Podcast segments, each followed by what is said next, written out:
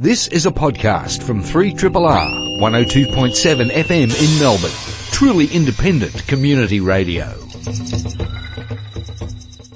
Good morning, everybody, and welcome to another episode of Einstein a Go-Go. A Big thank you to the team from Radiotherapy for bringing us through till 11 o'clock. I'm Dr. Shane. In the studio with me this morning is Dr. Ray. Good morning, buddy. Good morning, Dr. Shane. You well? I am, thank you. Oh, that's good. And we have a special guest in the studio with us who's going to hang out for our news segment. Emily Dunstan is from Zoos Victoria, has been on the show before. Emily, welcome. Thank you for having me. It's great to have you. And we're going to talk about some stuff with you about what's going on at the zoo in just a moment. Um, we've got quite a few guests coming on today, so it's going to be a ripper of a show. But we're going to start off with some news. Dr. Ray, let's go to you first. Ah, Dr. Shane, because uh, we have uh, Emily from Zoos Victoria here, I specifically picked a news story that had to do with animals. Brilliant. Uh, I didn't. It's okay. That's okay. Yeah. Uh, but uh, so there were two different stories I was looking at. The one I went through just because it was shorter was um, one about spiders. Um, now. Probably some people are familiar with the, the, the problem that, that in the insect world, if you're a male spider and you're trying to mate, sometimes it doesn't always work out well. You may successfully mate, but then you may become lunch. Yeah. Um, well, there was a, there's another thing that was actually in, in, in a particular type of spider. I hadn't heard of this before, but um, in, in nursery web spiders, that it's um, prior to mating they get eating if they if their courting fails, Oh. uh, and it's called precopulatory sexual cannibalism, uh, where the male not, spider not a phrase you hear. no, not not doesn't Yeah, yeah. roll off the tongue. Yeah. Uh, where where during the courting process uh, with aggressive females, the male spider may get eaten even before mating.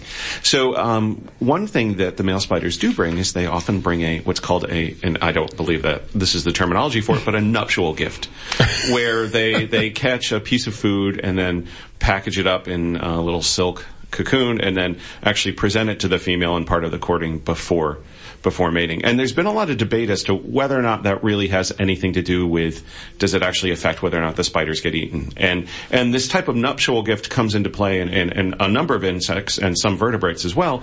But there, there's a little bit of debate. So um, researchers from the univers- uh, Aarhus University in Denmark revisited this for the, particularly the nursery web spider by doing it in captivity, where they found that all the males that brought nuptial gifts didn't were not eaten beforehand, uh, and um, twenty percent of the spiders uh, that didn't have gifts were eaten.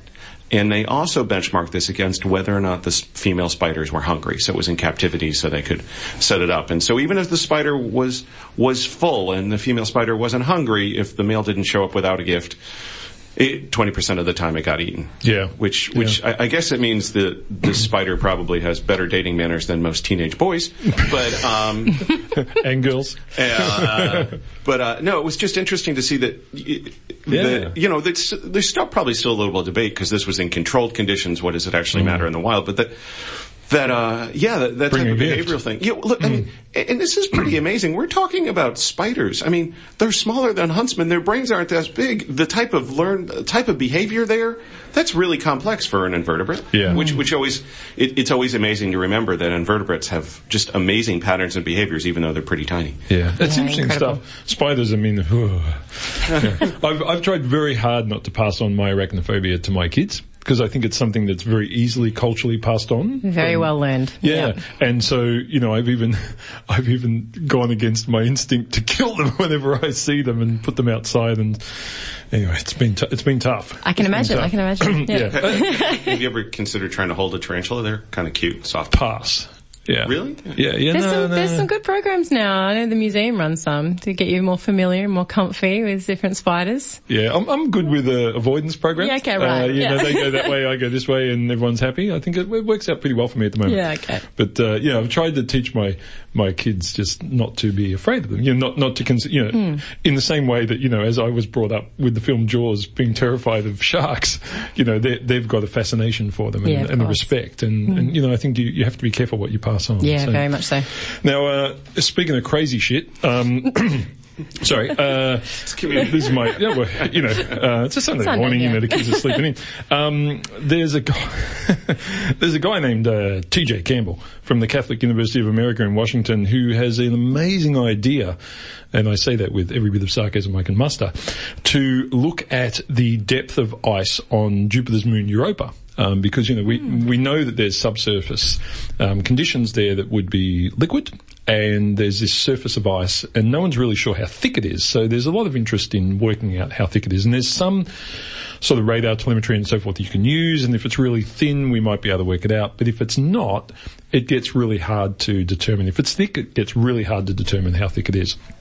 And so, you know, in a crazy uh, world, you can come up with some crazy ideas. And, and what he wants to do is, in terms of uh, sending up uh, a rocket, you know, that carries a probe, in one of the booster stages, he doesn't want to jettison that booster. He wants to keep it, and then he wants to fire it like an SUV into the surface, and watch the repercussions of that in terms of, you know, essentially a seismic event. So to to, Wow. to, to, to, to get me to get this straight, an American has just proposed bombing Europa to learn something about it. That is one way of seeing it, I think. Yeah, and um, Why now. it, it always has to be the American Yeah, too. so it's look, it's interesting um, because NASA, of course, have come out and said, well, you know what, we tend not to fire shit at other worlds if it's not properly sterilised. And so, although he has come out with this amazing plan, and you know, I mean, I, my question is, why not use a real SUV? I mean, Yeah. why use the booster? You know, take an SUV with you and use that. But um, anyway, NASA have basically come out and said, of course, that um, you know the idea of sterilizing something of that type is very difficult because if you think of where that part of the rocket is, it's exposed. So it's not going to be sterile when it hits there. And the last thing NASA wants to be doing is looking for life in 20 years time in Europa and realizing that, oh, hey, something has been transported there by an SUV sized hunk of junk, um, that some, some fool decided to shoot at the at the moon. So anyway, that's uh, now uh, the other quick thing I wanted to mention was um, Bron from Marinara was very excited. She saw me in the kitchen this morning, gave me a piece of paper, and said that um, you know there's this weed killer glyphosate. Which Oh, is yeah. a bit controversial at the moment. So in Europe, apparently 140 parliamentarians decided to um, submit to urine sample testing. This was led by the sort of the Greens sort of parties um, to check how many of them had this detectable in their systems. Because um, the sort of the, the way in which it's allowed to be used that's coming up for renewal, and they're, they they want to sort of push the idea that maybe maybe you know given there's some concern over the links to cancer with it or potential links, um, maybe they should relook at this. So it's getting a lot of airplay, but it's very funny and and of course a lot of politicians I think are being handed a vial and said you know will you please do it too, and some of them of course are abstaining, which I think is poor form. Yeah. Um, doesn't wouldn't you want to know? I'd want to know. I'd wanna know. If I got this stuff in my in my urine, that means not it's like in they're my in the food chain. You're not testing for other controlled substances Well- that parliamentarians might be having. Ah, the opportunities, Ray. Uh, I don't know. I, I got to be honest. I think a few a few uncontrolled substances in our politicians would be a good thing, and I'm not just talking about booze. I'm talking about something to give them a bit of life and spark. Don't you think? Anyway, uh, so anyway, it's a, it's an interesting um, scenario. What was the outcome And- of the 140 urine tests? Well, it's detectable in, in the majority of them. The, the, they think Majority the, of them? Well, the, the tests are coming in the next couple of weeks, but they expect it'll be detectable because it's detectable in a lot of people. So, and basically the, the sort of parliamentary decision that this will lead to will be non-binding because each country has to make its own sort of decision. Then the EU has a, takes a position on that later. And so, for example, there's already a split there because France and Italy, for example, want to halt the authorization of the use of this, whereas the UK says, no, no, no, keep using it, it's awesome. Now, if you do halt it, it does have a pretty major effect on, you know, the way we do farming and so forth. So there's a lot of thinking to go on, but I just think, you know, these, um, as they're called, piss tests, um, for politi- politicians, um, very good, very good. Now then, Emily, Yes. the plight of the orangutan in this world is ongoing and getting worse by the day. And you good people at the Zoos Victoria are continuing to make people aware of this. What, what's happening at the moment? So this year's a pretty critical year for our palm oil campaign. Don't palm us off. Um, as Dr. Shane would know, we've been campaigning on this issue of unsustainable palm oil for ooh, around seven years, I think now. Mm, yeah, yeah, while. Um, and we've made some really great gains in getting companies on board with uh, more sustainable forms of palm oil. But this year's pretty critical because there's ten ministers um, from state and territories and New Zealand who are deciding on whether to um, vote in favour of clear labelling of palm oil on food products. And for us, this could be amazing because we've seen, particularly in the EU, it's funny you mentioned that, um, the uptake of sustainable palm oil is huge when labelling comes into effect. It's really helpful. And I mean, what's the? Re- I always think, what's the reason to not do this? I mean, I don't quite understand why you would want to. Besides, you know, I don't know, briefcases of cash being left behind buildings for people or something. Why would you not do this? Yeah, the main reason we get is um, is the cost of it is one part of it, um, which I agree is is just going to be so negligible Mm. Yeah, for a big industry when we talk about big companies. Um, and it's not like we're asking for a huge big um, label on the front of the products. We're just asking for a little bit more information in the ingredients list. Um, but the other major one is these he- ministers, their remit's health, and so they've been really focused on well, you know, give us some health reasons for why this needs to be labelled because if we start opening the uh, the can of worms on environmental uh, justifications, who knows where it could go. Oh, they might actually. That would be terrible. Imagine that if they actually put things on there related to the environment. How people might fascinating, I actually know. but two things here. One, on health, it's not so hard to argue the amount of saturated fat in palm oil compared to other, other sources. Is, Yeah. Yeah, that's you the- know, it's pretty bad. Um, and, and, and Beyond just knowing what you're eating, yeah, like surely you should be able to make choices based on information. like, ideally. yeah, yeah. Exactly what we're about. Yeah, transparent labelling gives you much more choice. And the other thing is, you mentioned it's already happened in Europe, and given that a lot of the palm oil consumer, uh, the pa- companies that use palm oil that make our everyday products are normally a great deal of them are already international companies, which means they would have already done the labeling in Europe. Exactly Yeah. right, They- Dr. A. and- and- which is interesting because most of those companies are now pushing towards globalization in their R&D, their manufacturing bases, and their packaging. In fact, they probably have to pay extra at this point in some cases to Mm. even not have the labels in Australia. Yeah, it's not a big deal. It Well, not a big deal. Let's hope, let's hope the pressure goes on. So, so what do people see when they come to the zoo at the moment? We've got some petitions going around Melbourne Zoo in particular, but we've also got them online. So if Mm-hmm. you don't get to Melbourne Zoo in the next few weeks, you can go to zoo.org.au forward slash palm oil and add your name. We've had over 34,000 in only Wow, a few weeks, which is fabulous. Mm. Um, and the ministers are meeting at the end of July and then again in November. So we really want to make sure it's on their radar by that time. Mm. Look, I think it's uh, you, you, people often forget the the role that Zoos Victoria plays now. It's very different to the traditional role of a, of a zoo. Uh, you know, the the sort of uh, wildlife protection, other, et cetera, et cetera. Um, things that you guys do now is actually really important, and I think um, people should get behind that and do as much as. I haven't been to the zoo for a while. I know you guys have got some new exhibits. Of, well, the cat area. I haven't seen that. Yes, Is it, it good? predators. It's fantastic. The Lions Yeah. have got a fabulous exhibit now. Yeah. Yeah, yeah. Because it was kind of they didn't interact much before, did they? Not as much, but there's some huge big um, window displays now, and you can come up and if, especially if you've got small children, yeah, very Yeah. interested in those. So you, do, you, do you have to put like peanut butter on them or anything, or you just no, no, no, you just put them up Just right put up them up front. live? there. Yeah, and then- yeah. yeah. Because they look bite-sized. That's right. Yes. Yeah, very alluring. Fabulous stuff. Emily, thanks so much for coming and talking to us, and I hope the palm oil campaign con- continues to go well because it is something that we would like to see a big change on, and and you know, giving consumers information so they can at least make a conscious choice is never a bad thing, as far as I can tell. So, good luck with it. Um, we'll keep promoting it for you here, of course, as we have done for I think it is about seven years. um, and uh, yeah, have fun down at Zoos Victoria. It's a great place. Thanks so much for having me. You're listening to Einstein a Go-Go on 3 R. We're going to take a short break now for uh, some music and we'll be back in a moment with our first guest for today. Three. Triple.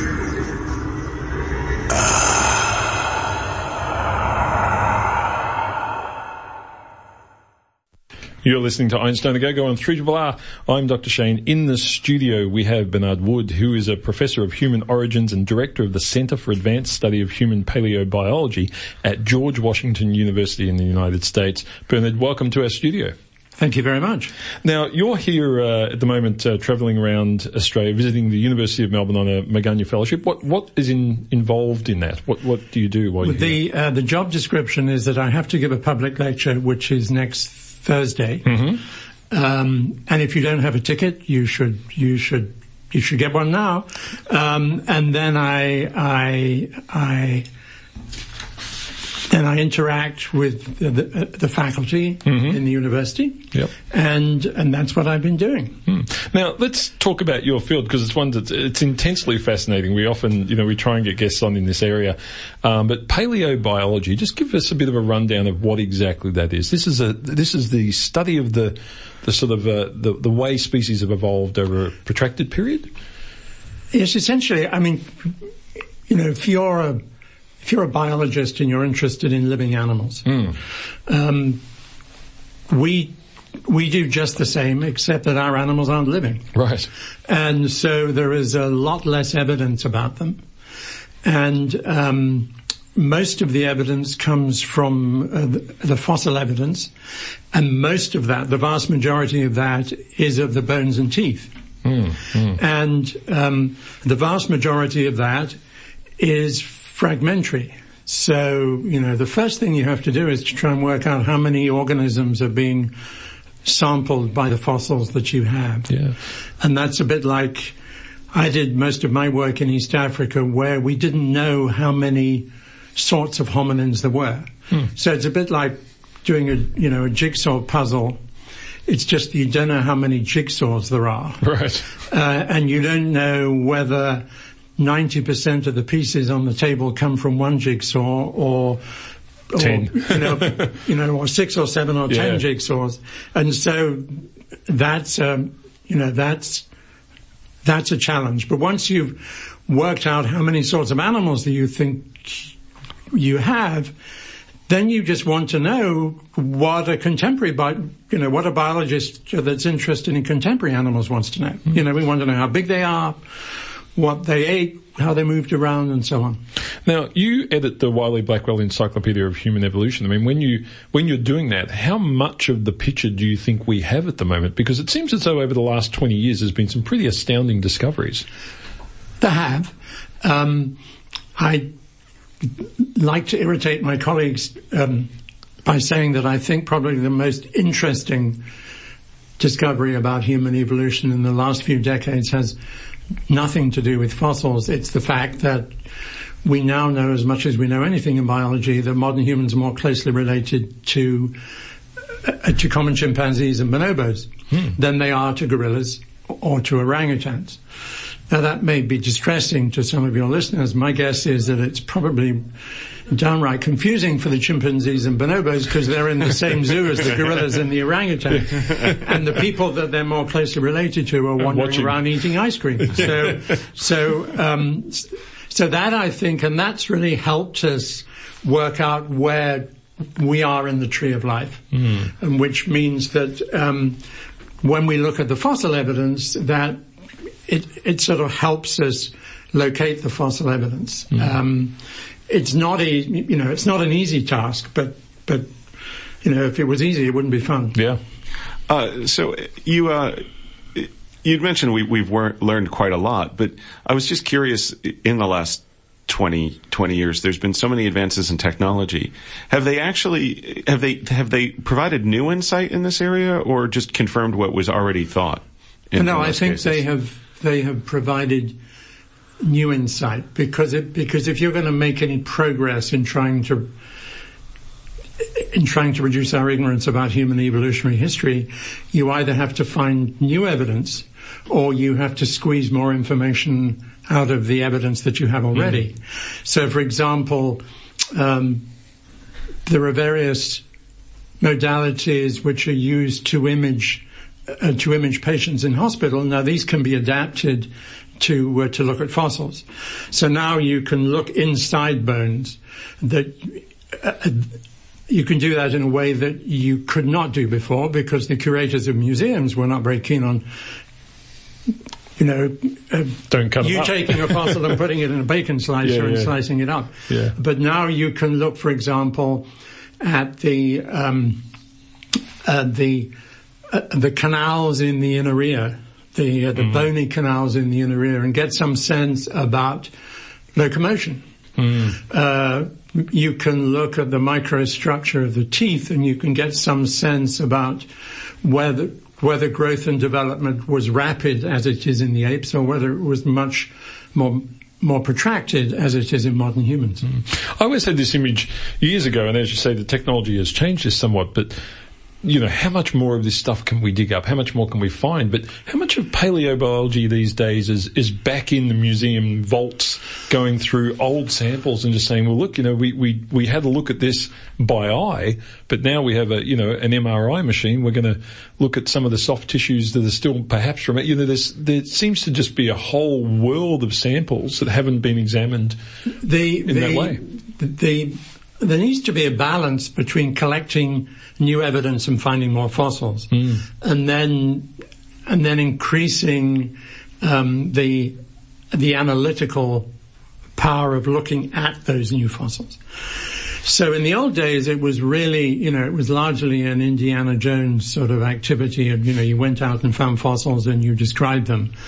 Now I think there is a more productive balance between finding new fossils and and extracting more evidence about those fossils plus the fossils that we already have. But you know, you must realize that if you look at all the fossil sites in East Africa and all the fossil sites in Southern Africa, and we know, you know, it's probably um, um, Charles Darwin said that modern humans are more closely related to the African apes. Therefore, if you want to find the fossil evidence for modern humans, you should go to Africa. Right. I'm sure he was right. Uh, but but the um, uh, the land surface, you know, it's a big place, and those fossils only cover about three percent of the land surface Right. of Africa. Yeah. So if you think that uh, that God, in her infinite wisdom, made sure that everything that that is to be found out about human evolution was conveniently, um, you know, was conveniently located in those places, then then you're you know you're a more trusting and optimistic person than I am. Yeah. Now, as as we know, the the climate around the world is shifting, and this is causing a lot of areas to be exposed in the sense that weren't previously exposed. And I know there is this rush at the moment on for a whole range of things where we're having changes in ice melts and so forth, and things are being exposed. How is that changing the field? Because it seems to me as though you know, there's a whole range of possibilities there that we didn't have before. That's an interesting question, which which I must honestly say I haven't really thought about. I don't think fossil sites are being exposed by um, by global by global warming, but I may be wrong. Um, the the the the what we do know is because one of the things that we do is work with colleagues who reconstruct paleo environment and paleo climate. We do know that um, that of course the climate has changed in the past. Yeah. It's just that it's never changed as rapidly as it is now. So you see fluctuations in climate, and of course it's it's it's highly likely that those fluctuations in climate in climate probably influenced evolution, not just of our ancestors and close relatives, but of but of everything else. What we have to do is try and work out what that link was, and it probably probably is mediated by things like diet, and it's probably mediated by the availability of trees and branches. So in other words, if you're adapted to move around in trees and there are no longer any trees, then you obviously have to, you, you know, you have to find Change. another way of doing Yeah, things. yeah. Um, you mentioned climate in, in, in, in paleo um, ecology. I'll make Yeah. up a term there. Uh, it, it just made me wonder, and it's something that um, the, the methods that using to study hominins are also applied to other animals in the fossil record. And are you able to then use information about that you learn about animals where maybe there's more fossils to then look at their diet to derive things about their environment and then cross compare to to hominins at those particular times or You guys are smart. Yeah, yeah. I mean, that's that's that's We'll take that. That's what. that's um, that's one of the things that we're particularly interested in at the moment. The the uh, the problem is that is that you can you can look and you can see. You know, there are changes in hominins. It's very easy to think that to interpret those changes as being special. But what you need to do is to look at all the other animals that were living at the same time and find out whether they were changing.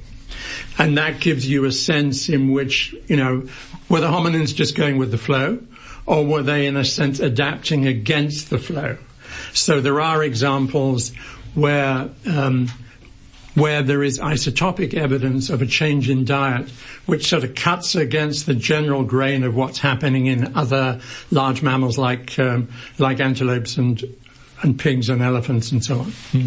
But look, it's fascinating stuff, and you, you know, for some of us here in the studio, we've often had a, a love for this kind of material and, and kept going um, for, for quite a while.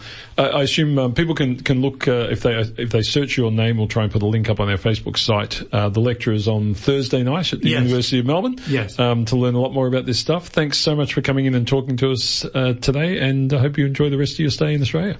Thank you very much. I've been having a wonderful time. You have a great country, guys. Excellent. Thank you. Bernard Wood is Professor of Human Origins and Director of the Centre for Advanced Study of Human Paleobiology at George Washington University and he's currently visiting the University of Melbourne. We're going to take a break for some music and we'll be back in just a moment actually talking about not that dissimilar things to this. Three.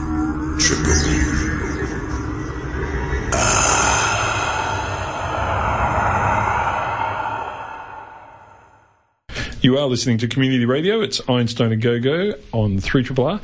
We have in the studio now Travis Park. He's from the School of Biological Sciences at Monash University. Travis, welcome. Thanks very much. How are you doing? We're great. Look, you we- you just heard the interview with Bernard Wood, of course, talking about paleobiology. So this is an area that you're well accustomed with. Absolutely. Yes, he was sitting on the couch beside me. Didn't realise who he was, so I feel a bit bad now. No, no. anyway, you know, as long as you you know, exchanged a little bit of a sweat or something, you know, you, you've met the man. But um, you you work on well two pretty interesting areas. One is penguins and what they were like in, in the past, and the other is whales. Let's start off with the penguins because I think some people, Dr. Ray was reminiscing his time down at Phillip Island with these displays of these giant, you know, human-sized almost penguins. I mean, what what's happened with the penguin penguin population over the years? How have they evolved around Australia? Um, well, certainly Australian fossil penguins have been, well, they've been in Australia for quite a long time. We have fossils going back 35 million years or more. Um, but the actual fossils themselves in Australia are quite uh, scrappy, quite fragmented. So whilst we know there is a, a long time where they've been here, we're quite limited in what we can actually say about them compared to other places like New Zealand or Right. countries in South America that have, you know, complete skeletons preserved. We don't have that at all. So. Is is there a reason for that that we know of? Um, I think it's just available outcrop. Um, We're quite limited here in Australia. We've only got really what's uh, really pretty much on the coast or used to be the coastline, um, whereas other places are much more geologically active and you get a lot more fossils because of that. Right, right. And and what sort of things were you looking at with regards to the penguin fossils? Uh, basically, our study was trying to put Australian fossil penguins in a, a global context. Um, they've been sort of traditionally the sort of forgotten sort of aspect of fossil Right. penguin evolution. Um, and I guess partially the reason is because they are so fragmentary. But over the past few years, we've got some better material. And we thought now was the time to actually try and put them in a global context. So we placed our Australian fossils into uh, a, basically a, a big family tree of all fossil penguins and tried to figure out if they'd come here once millions of years ago and evolved into all the different Yep. species we see, or whether it's been a case of lots of different uh, independent dispersal events to Australia. And which one was it? It was the latter. Oh, really? So yeah, it's Yeah. been multiple times over the past uh, 35 million years or more that uh, penguins have actually invaded and colonized Australian waters. Wow. Yeah. So, in terms of the, the range of types of penguins that you would see, is that is that how you determine that? Is it as opposed to one nice linear series of evolution? Do you find there's a whole lot of offshoots and, and different things, or how do you work that out? Yeah, we just basically uh, compare the morphology of the, the, the material we do have, um, both within Australia and then to other uh, penguins across the world. And yeah, we find that um, it's been lots of different times that penguins have come here and they've been here for a while and then went extinct. And then today we have the, the world's smallest species of penguin. Yeah, they're Is tiny the little single guys. living species of penguin here in Australia today.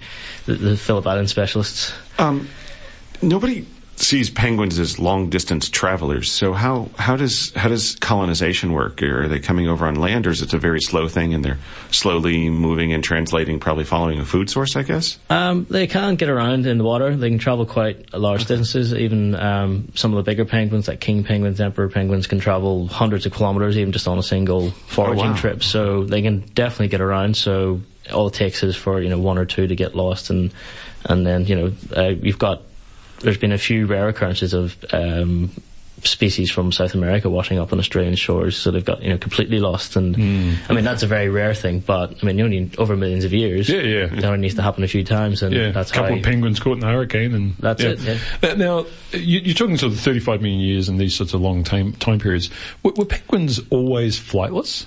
Uh, even the, the earliest fossil penguins we have are about 60 million years old, Yep. and they're from New Zealand, and they are what we, we think they're flightless already, even Mm. by that stage. So we haven't found that sort of uh, sort of missing link, a, Yeah. a flying a, a flying penguin. Um, but the earliest fossils we do have are unmistakably a, penguin, and that is flightless and Yeah. swimming around. That's a bit sad. Anyway, uh, now, now you uh, have more sort of recently been working on a couple of different types of whales and considering how their their auditory differences um, play out. Yep. Uh, uh, I mean, tell us about that because one of the things we know is that you know modern day whales have this incredible ability to communicate over long distances. Yep.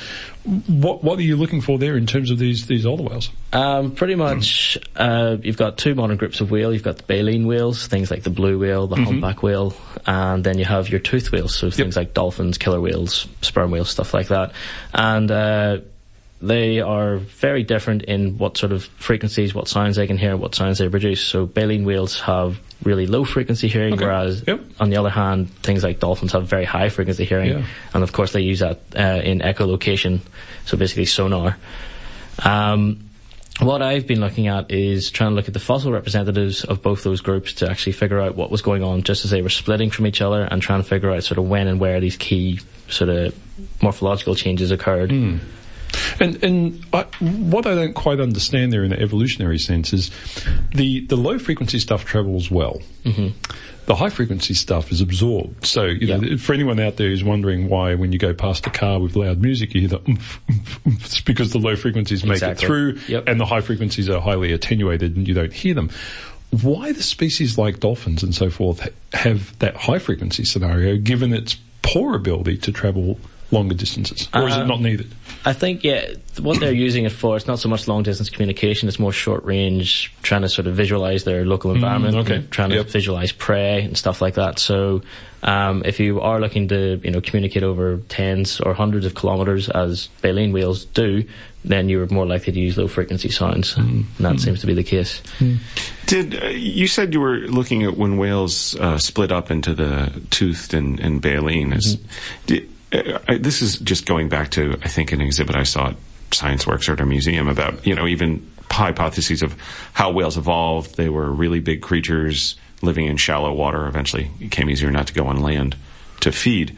Did they actually split off from the same origin points? Is it the same type of land mammal that split into both types of whales, or was it was it different land mammals that evolved into different whales? Um, but all both the, the modern groups of whales share a common ancestor. Um, nearly every single study supports that these Wow. days. So um, yes, and that ancestor would have already been fully aquatic. But if you go back further along, sort of back along the family tree, you will find something that was actually running around on land. And was probably living beside a river, and then spent gradually more and more time in the water. And yeah, So, so then the evolution of baleen-based whales must be fascinating because that's such a big physiological change to go from it. Probably, I assume it, they originally had teeth Mm-hmm. yep. to see that evolve into baleen. That's just amazing. Yeah, and it's one of the sort of hot topics in sort of in whale evolution at the moment. You know, we're still trying to get a handle on exactly how that happened because not only do you see the appearance of baleen, it's a complete change in feeding ecology from you know having having to chew things or whatever or use suction, and then they're you know all of a sudden they're filtering, and uh, then you see this concordant change in body size as well, start getting a lot bigger. So I mean. There's a whole host of um, physiological changes happening at that same time as well. But now, Travis, be, just before we let you go, sorry, Dr. Ray. Sorry, it's excited, he's getting whales. excited. He gets- he's a chemical engineer. He gets excited with this stuff. Uh, we, we, um, what, one of the things that we were talking to Bernard about just before was, you know, if you want to look at humans and their, their evolution, you know, go to Africa. Where do you go to find the fossils for these, these whales? I mean, is, this, is some of these still on land because of changes in sea level or are you snorkeling? They are, no, they're mostly on land. Um, again, it depends what group you're after. Um, we're actually quite lucky here in Victoria. We have some of the best preserved early uh, toothed baleen whale fossils. So those really early uh, baleen whales you were mentioning Yeah. just before, we have some of the best ones in the world here. We're found down on the coast in Torquay, and we're hopefully we'll keep finding them. Hopefully, And Hopefully- of course, you, I mean, they're best found if you're on the surfboard. I mean, you know, you, Yep. you got to look from the sea. You know, Coming in- Absolutely. coming in at Bells Beach. Yep, That's right. Keep an yeah, eye out. uh, Travis, thanks so much for coming in and chatting to us. It's a really fascinating area, and I think um, the more you know, we still the fact that we still don't know the answers to some of these questions is really quite interesting. So, good luck with the continued work, and um, yeah, good to chat. Thank you very much for having me. Travis Park is from the School of Biological Sciences at Monash University. We're going to take a short break, and we'll be back in just a moment with our final guest for today from the Walter and Eliza Hall Institute. Three. Triple.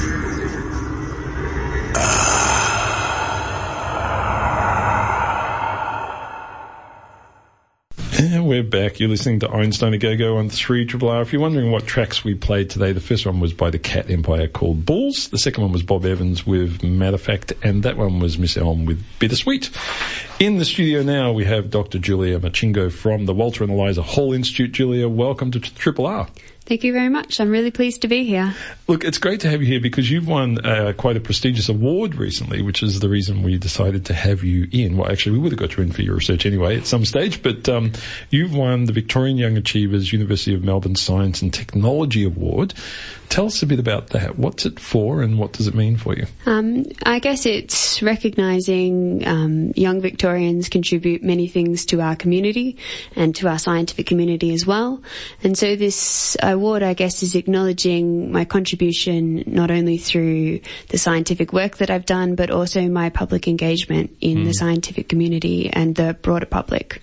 So there's an area that I've been a bit, oh, maybe forthright on radio a bit uh, over the last couple of years. Immunisations, A bit There's- here and there. Here and I, I, there. I've noticed. You know, Yeah. uh, you know, not in a major way, but uh, maybe every other week. Um, this is something obviously you've been heavily involved with, and these things called vaccination cafes.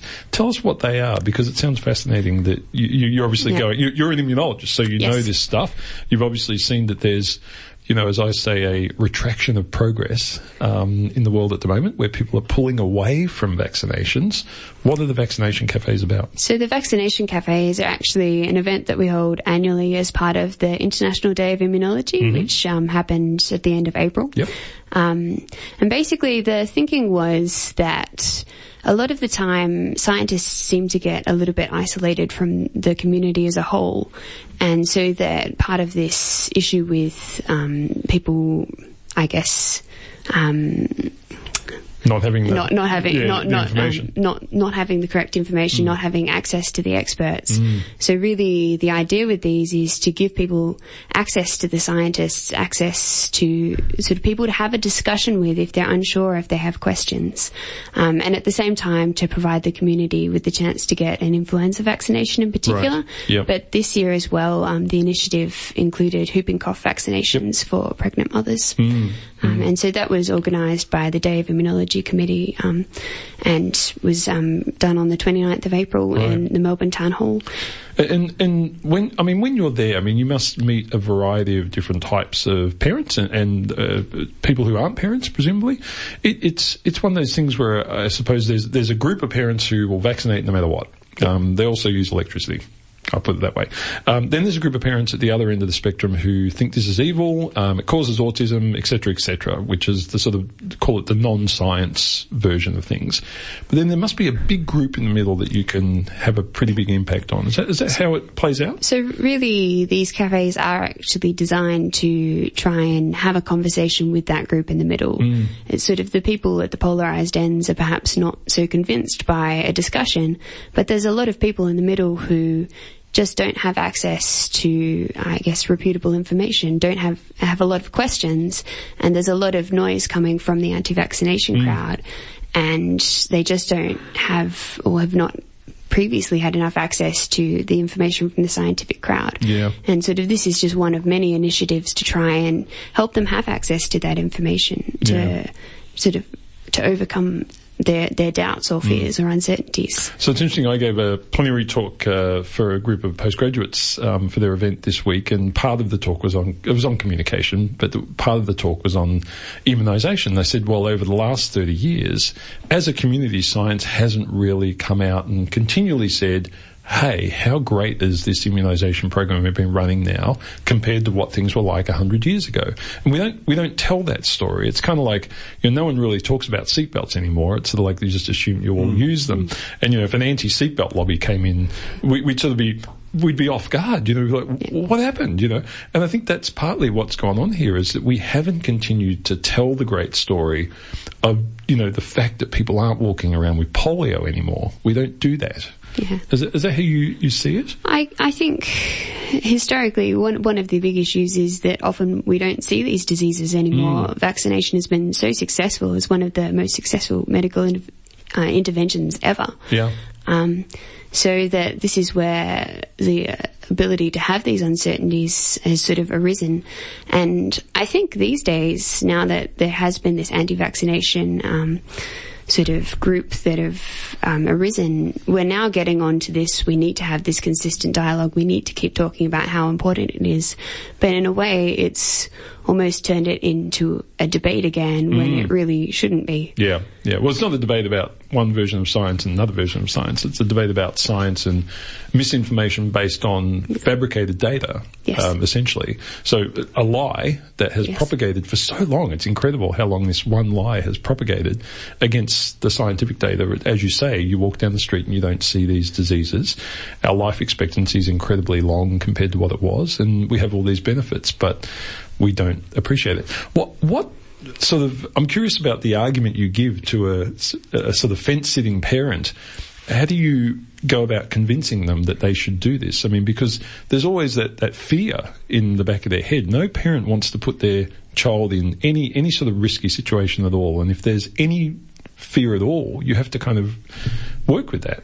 overcome it. I think for me in particular, the most important thing is to actually put these parents onto reputable sources where they can find information, balanced information, where they can make a decision.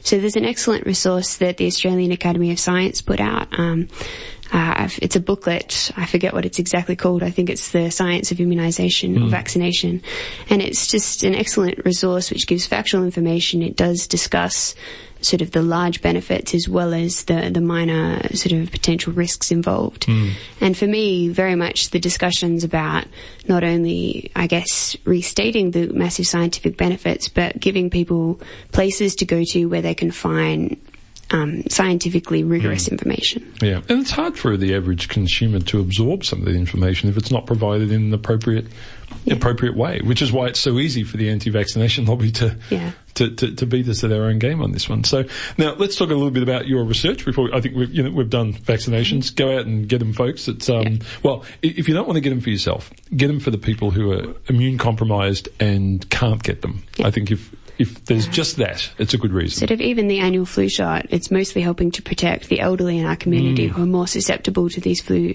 um, flu viruses Mm. Yeah. who may be hospitalised or even killed Yeah, by these. yeah. So Not it's about you, it's about everyone else. Part of being a, a Oh, community. it it can be self-serving as well. Yeah, yeah. Well, because I, I don't want to end up with the flu. no, exactly. You know, it's, it's not a good thing. Now, let's talk a bit about your research because you, you're an immunologist. You work on the immune system and, and how that plays out.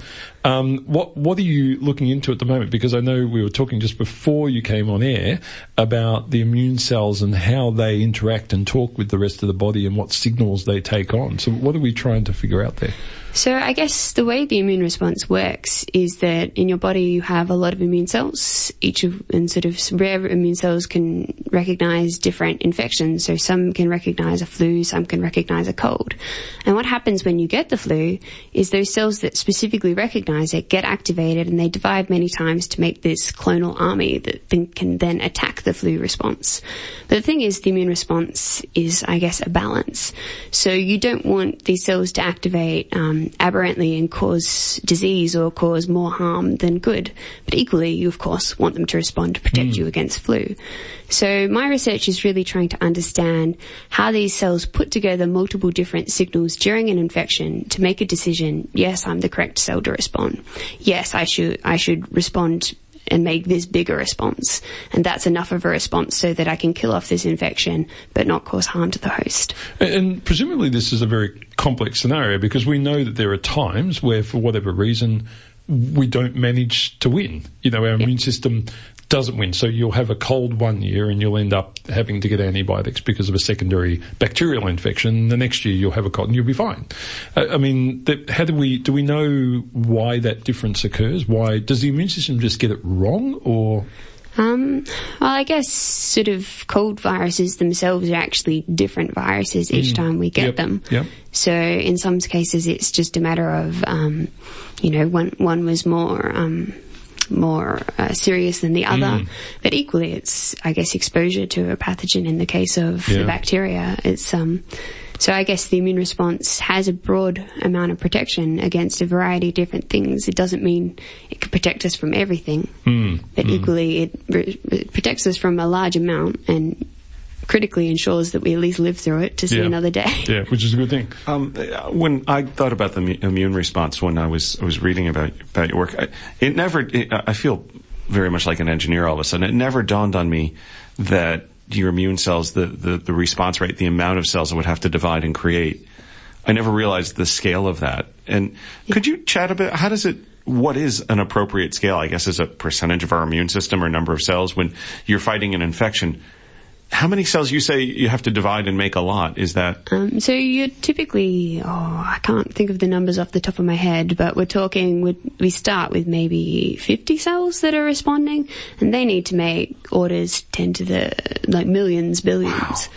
Um, of cells in order to make a response. And it's not just one sort of cell, there are multiple different sorts of immune cells that are all undergoing this process of proliferation, this clonal expansion to form this army of cells. Hmm. It's a lot of work for the body. Funny when, Yeah, huge. yeah, whenever I get sick, I eat straight away. It's one of the things I do. I start eating as much as I can because I figure my body's going to need every bit of help it can Yeah. get, which often you don't feel like doing when you're sick. Yeah. So, Oh. yeah. Julia, thanks so much for coming in and talking to us today and congratulations again on the Victorian Young Achiever Award. I think it's really great. I know you're heading off uh, to the UK in, Yes, in, in uh, three weeks. Three weeks, uh, for a postdoc. Good luck with that. Make sure you come back. You know, steal their secrets, come back. We like our people to come back to Australia. Um, but good luck with your work and um, keep up the push for immunisation. I think it's really important that people like yourself are getting out there, and it's great that these awards are there to recognise that. So, so thanks for chatting with us. Okay, Thank you very much for having me. Dr. Julia Marchingo from the Walter and Eliza Hall Institute. Well, Ray, we're pretty much out of time. We're going to have to hand over to the team from Eat It in a few minutes. it's been a great morning though? A lot of guests, a lot of good guests, and I, you know, it was one of those things where just by chance we ended up having a fairly uh, pa- paleobiology uh, Oh, I- sort of series of guests today, which was great because they're they're rare, rare as fossils. Yes. You don't get them in very Oh, often. yeah. Have to dust them off from the shelf. Yeah, no, they're good. Uh, thanks so much for listening in today. We will have another great group of guests coming up for you next week, and um, I think we will, me and Dr. Ray will be here again. A few of our team members are away, as you know. Dr. Lauren's uh, soon to have a baby, and uh, Dr. Ailey's overseas, and anyway, we'll we'll have a, a bigger crew back in a couple of weeks' time. But until then, uh, we're going to leave you with the team from Eat It. Remember that science is everywhere and have a fabulous Sunday. This has been a podcast from 3RRR 102.7 FM in Melbourne. Truly independent community radio. Want to hear more? Check out our website at rrr.org.au.